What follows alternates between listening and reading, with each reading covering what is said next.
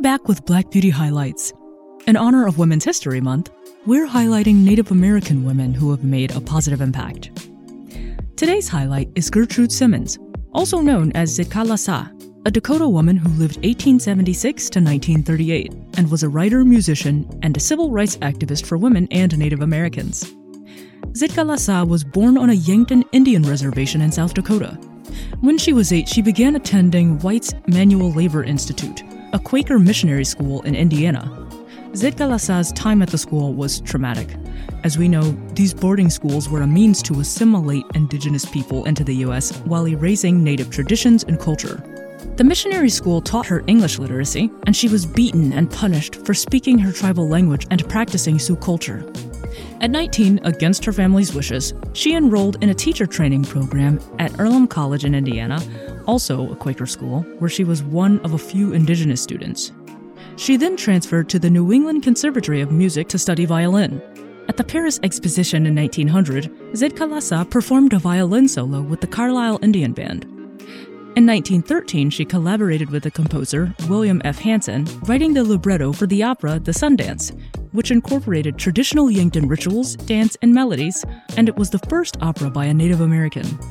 It premiered that year in Vernal, Utah, and was performed periodically by rural troupes, as well as by the New York Light Opera Guild in 1938.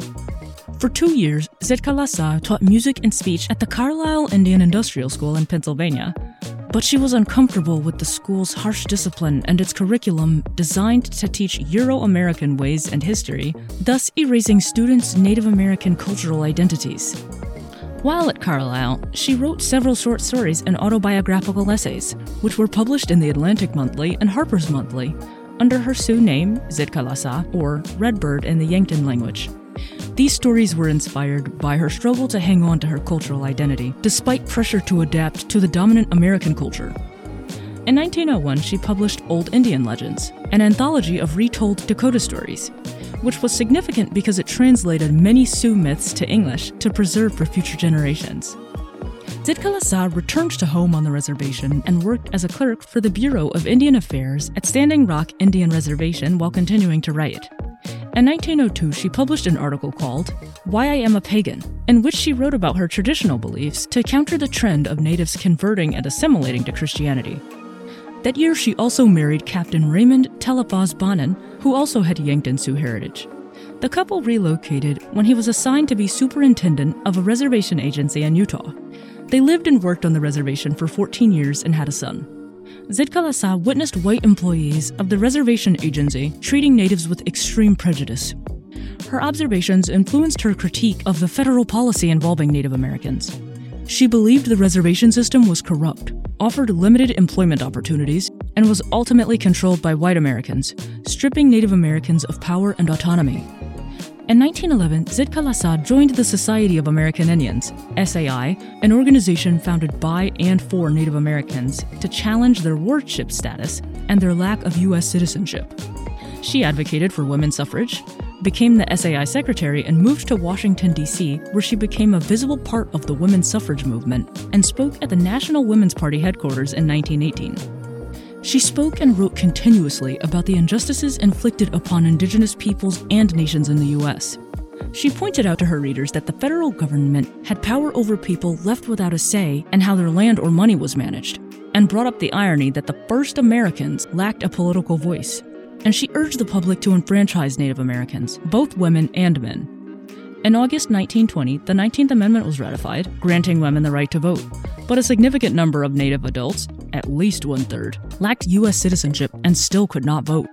Zitkala-Ša urged American women who had the right to vote to support an Indian citizenship bill.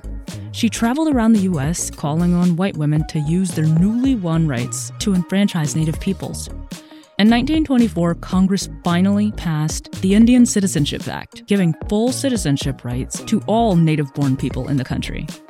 Under the name Gertrude Bonnin, she co authored the book Oklahoma's Poor Rich Indians and Exploitation of the Five Civilized Tribes Legalized Robbery.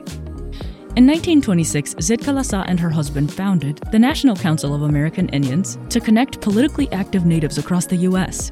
They traveled to learn the concerns of different natives and nations, discuss policy and legislation, and register voters. As some states began to adopt strategies similar to Jim Crow laws to disenfranchise Native people, Zitkala-Ša continued fighting for Native rights, suffrage, and self governance until her death. Zitkala-Ša empowered Indigenous people by writing about their culture, history, personal experience, and concerns.